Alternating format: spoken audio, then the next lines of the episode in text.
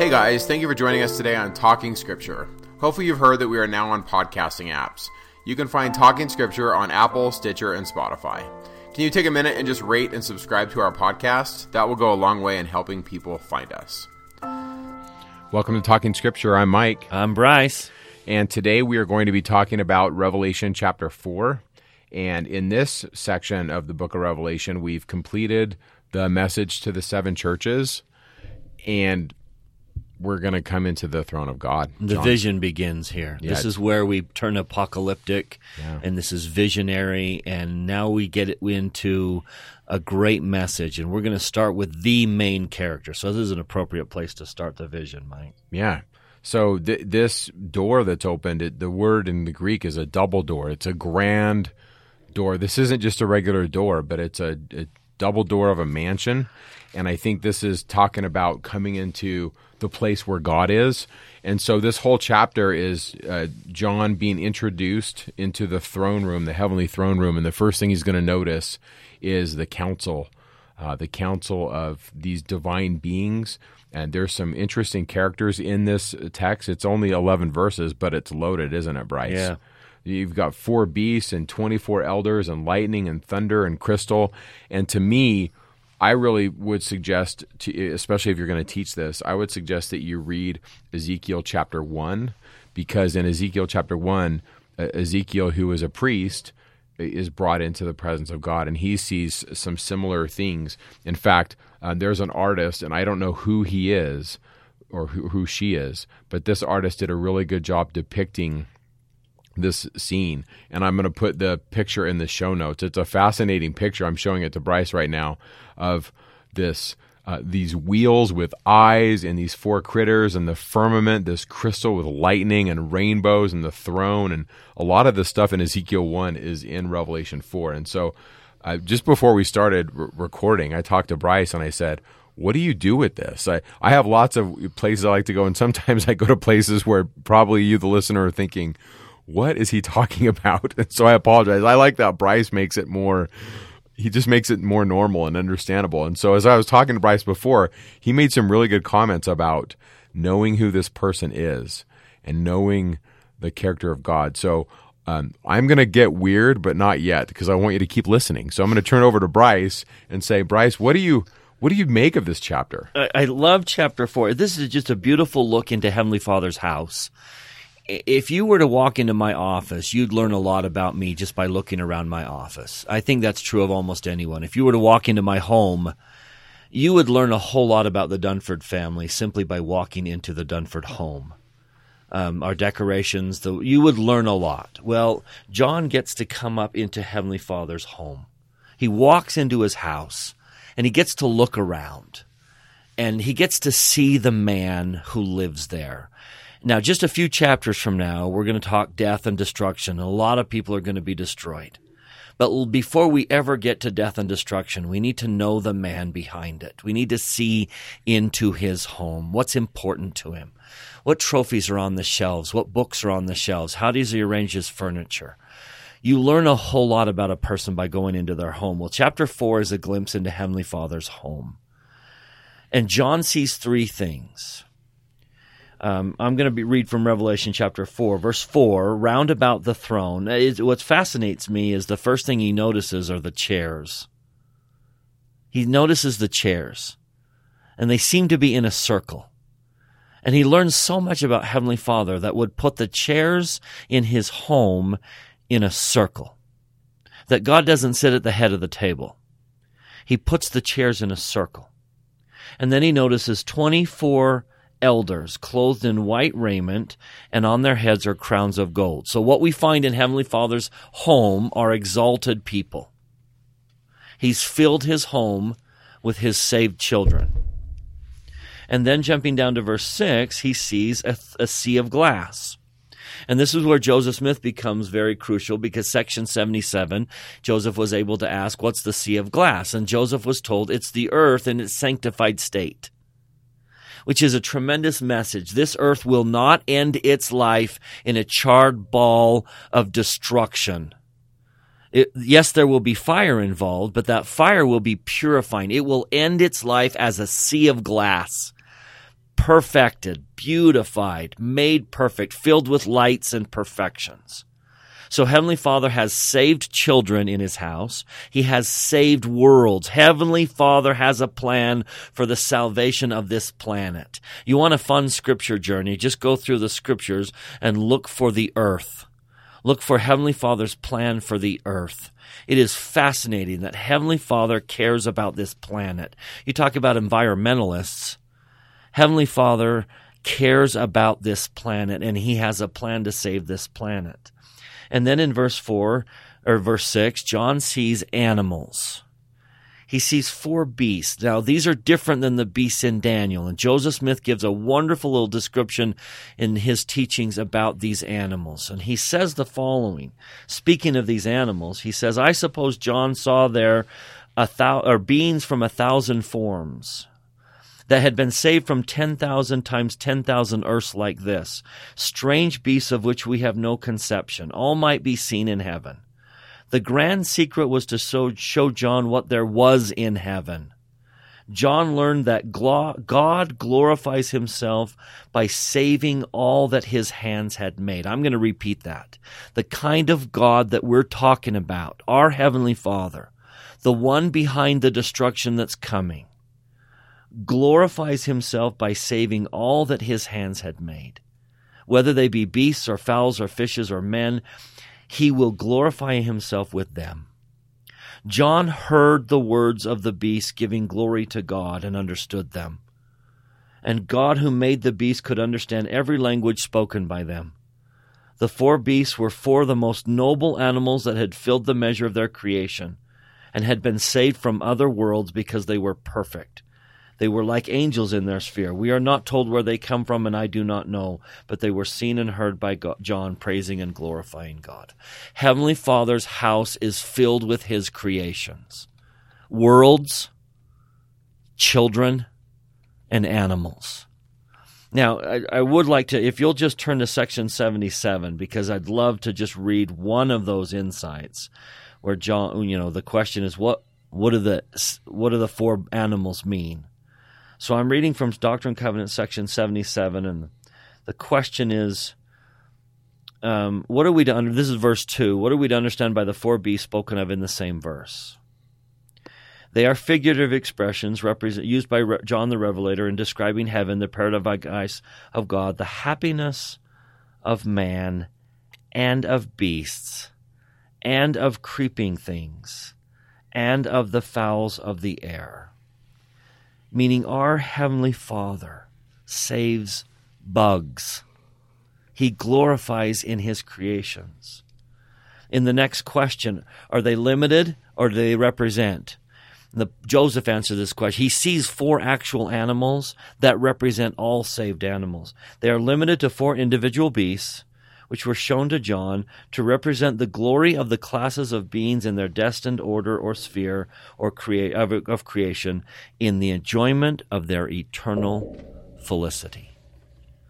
Our Heavenly Father glories in saving His creations, in bringing them into His presence, in, in exalting them.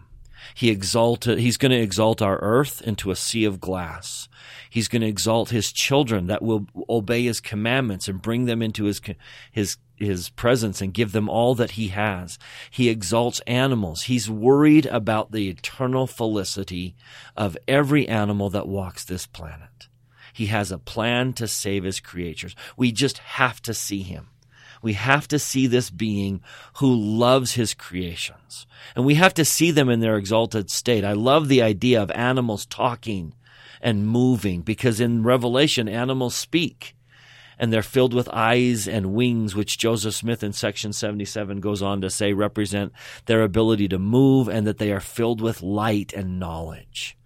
Um, to see a glorified, exalted animal in the celestial kingdom, I think would just astound us. But the idea here is that Heavenly Father loves His creations. He is not a God of destruction. He is not a God who strikes us out. Sometimes we think Heavenly Father is just giving, you know, all we need, all He needs is any little idea to call us out like an umpire. Um, I had a daughter who once I'd put her to bed and she'd say, Dad, you forgot to read me a story. So I'd read her a story. Dad, you forgot to give me a drink of water. So I'd give her a drink of water. Dad, I forgot to go to the bathroom.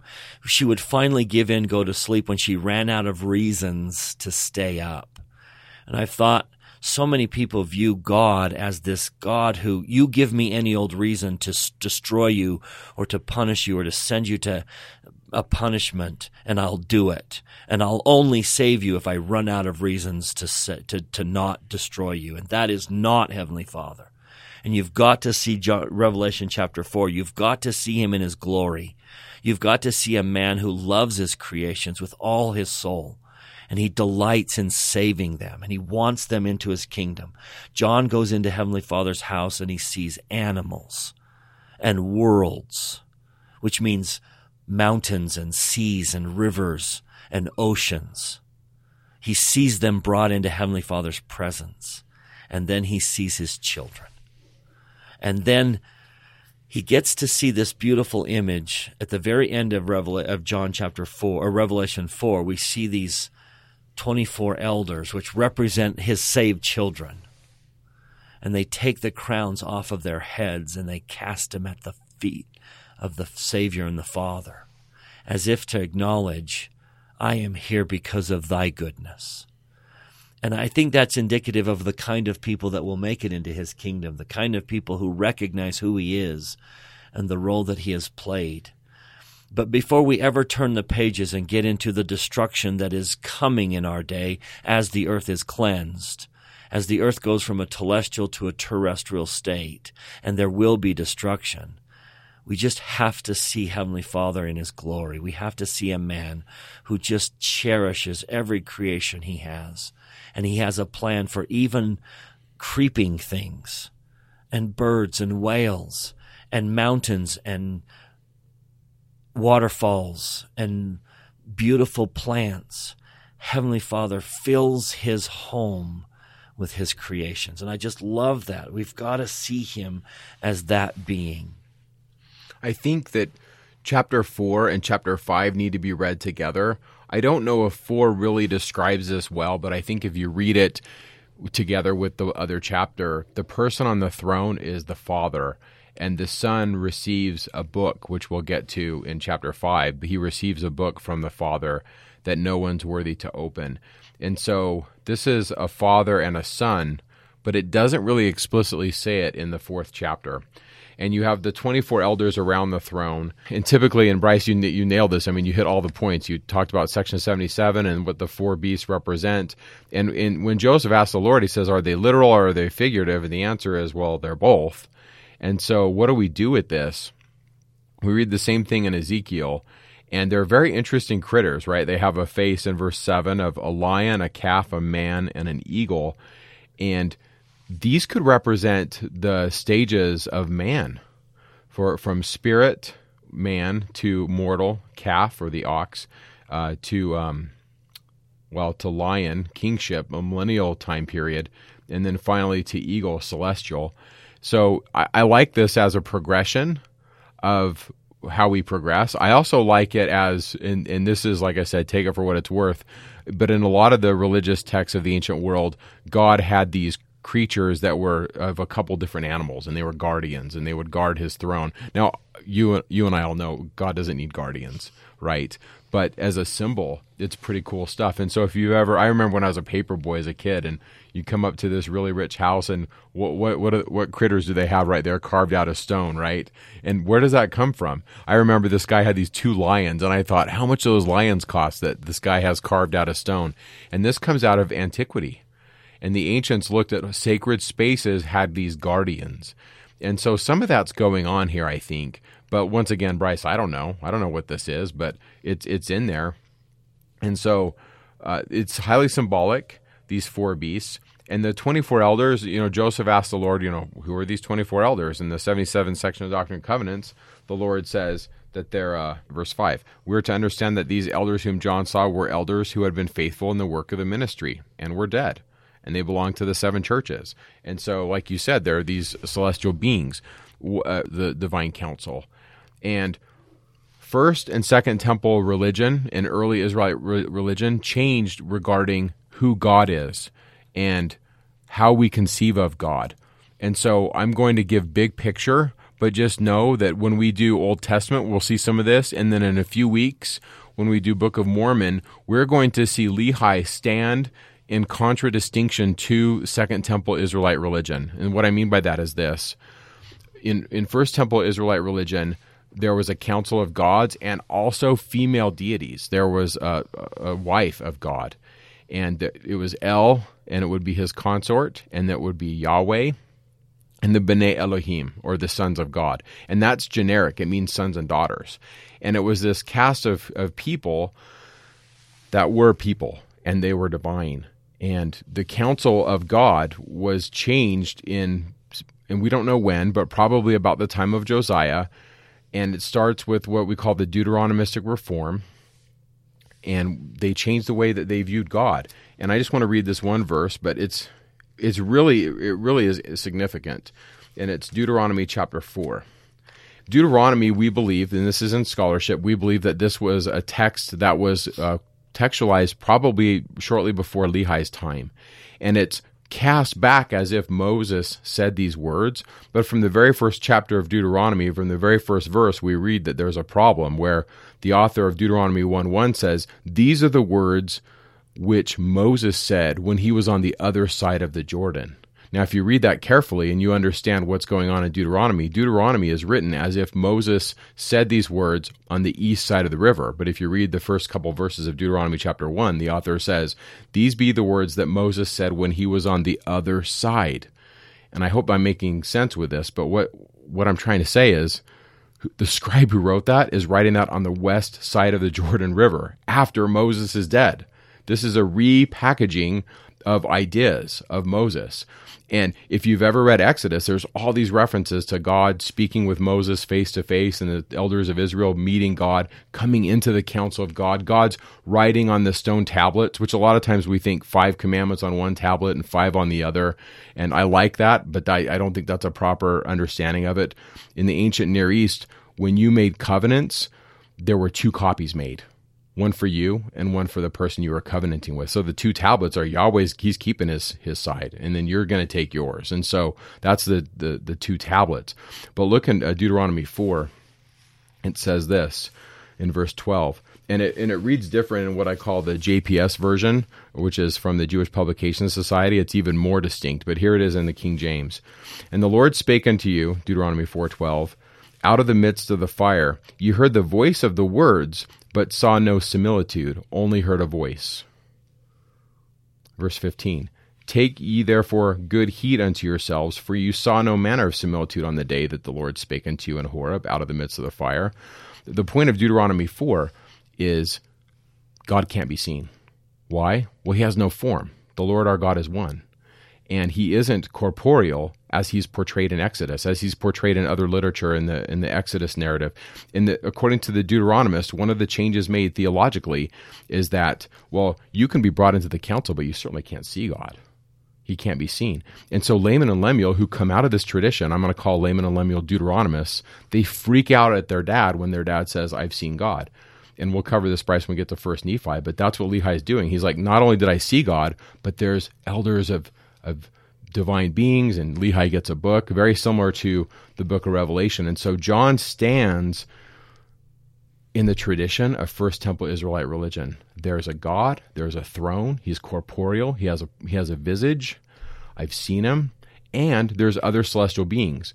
And so this notion of a divine council is all over the place in the text. So many places. But I love First Nephi 1.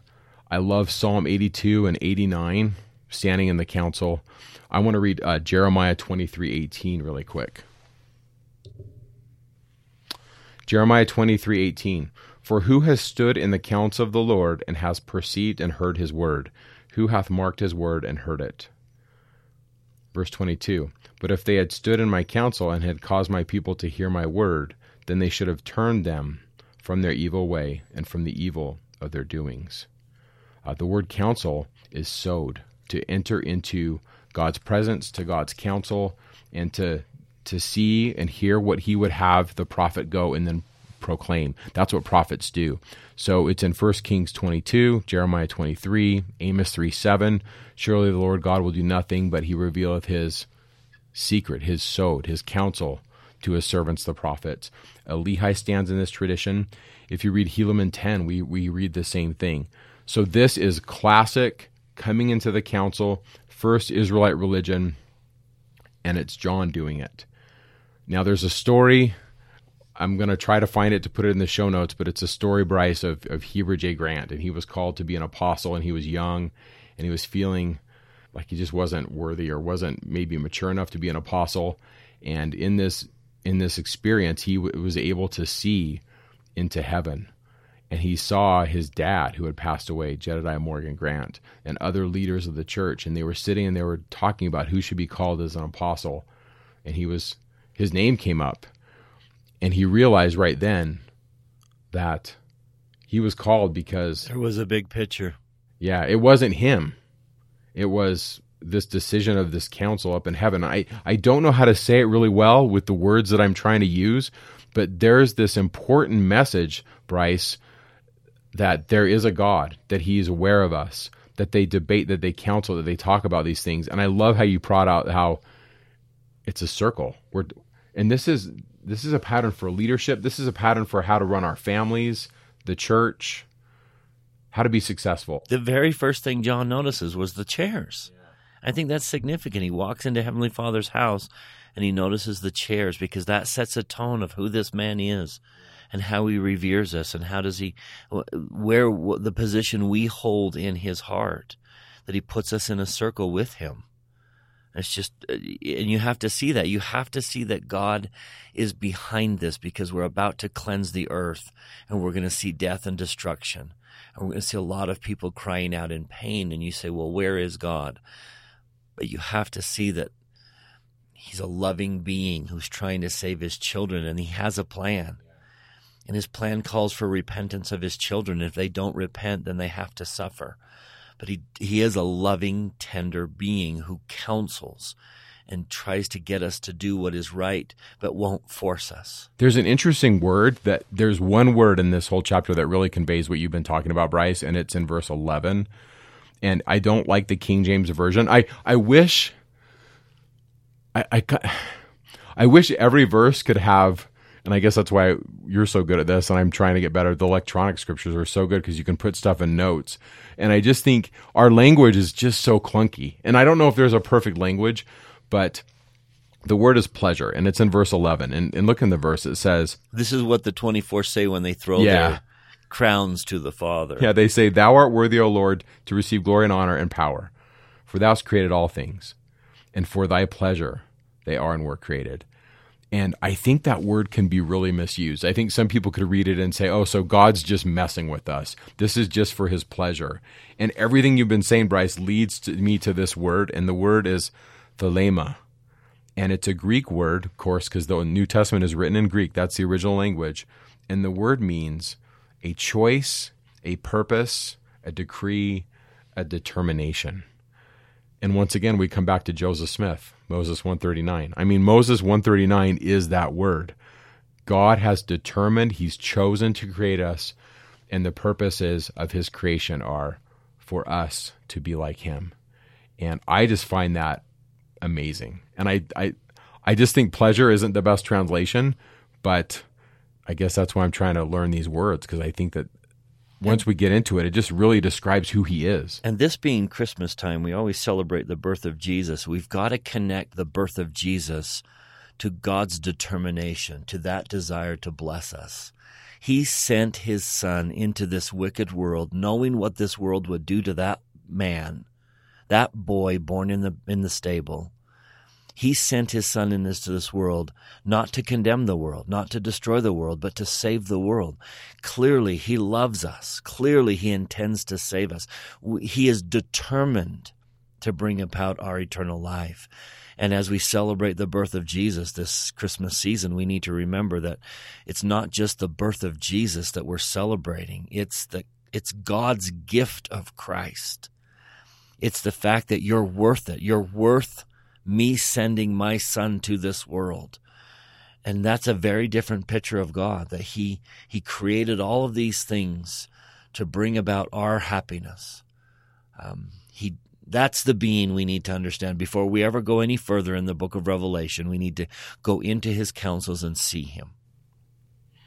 That's excellent. So with that, we will close out chapter 4 and we'll see you next time.